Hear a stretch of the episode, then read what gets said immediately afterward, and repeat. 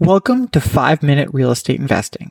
Each day, we'll share one specific tip for active real estate investors or passive LPs in 5 minutes or less. Here's your host, Sean O'Dowd, Managing Director of Scholastic Capital. Good morning. It is October 17th, 2023. I think it's Tuesday.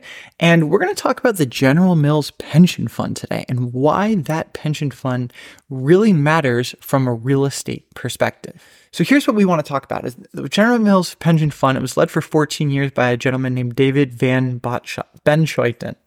So what's interesting about David is if you look at any single year out of the 14 years that he ran the pension fund, there was never a year where he did better than the 27th percentile of out of all of the pension funds out there, with one percentile being the best there was. He also never had a year where he was below the 47th percentile.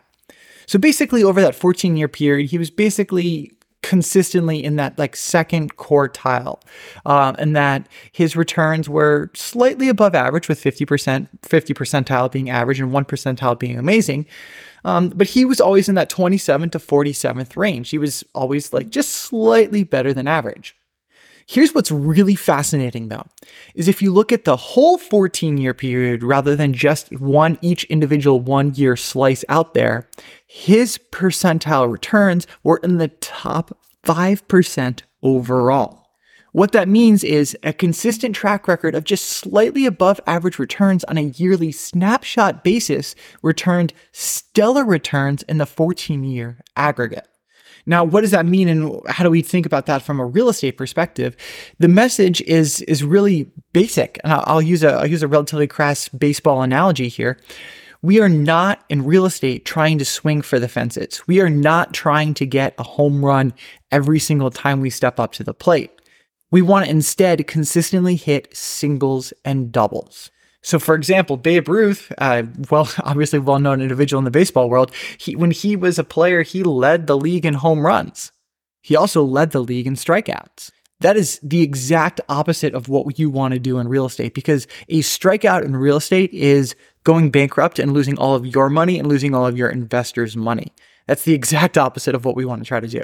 So yeah, you could try swinging for the swinging for the fences and uh, real estate. You could try to get a fantastic deal. You can lever it up at an unbelievably high use of uh, use of debt at high interest rates, floating rate, no caps, balloon payments, and yeah, maybe you could hit a home run, but you can very easily bust out as well.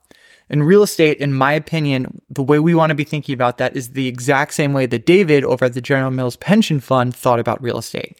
We want to consistently hit singles and doubles, conservative returns on an annual basis, where over a 14 year period, our results are then in the top percentiles, top five percentiles. Now I know this is kind of an interesting concept, um, and I hope this was was interesting and illuminating. Please feel free to let me know of any questions. But I hope you're doing well, and I hope you have a fantastic Tuesday or whatever day it might be when you listen to this. All the best. Thanks so much for listening. We'll be back tomorrow with another episode. In the interim, if there's anything I can do to help you, please feel free to reach out. My area of expertise slash where I'm most able to help concentrates on residential real estate and strategy. I'm the managing director of Scholastic Capital, a real estate fund that buys single family homes in highly elite school districts and then rents those homes to tenants on three plus year leases. I began my career at Boston Consulting Group, also known as BCG, and graduated with honors from the Wharton School. If there's anything I can do to help you, please feel free to reach out. And if not, I'll see you tomorrow.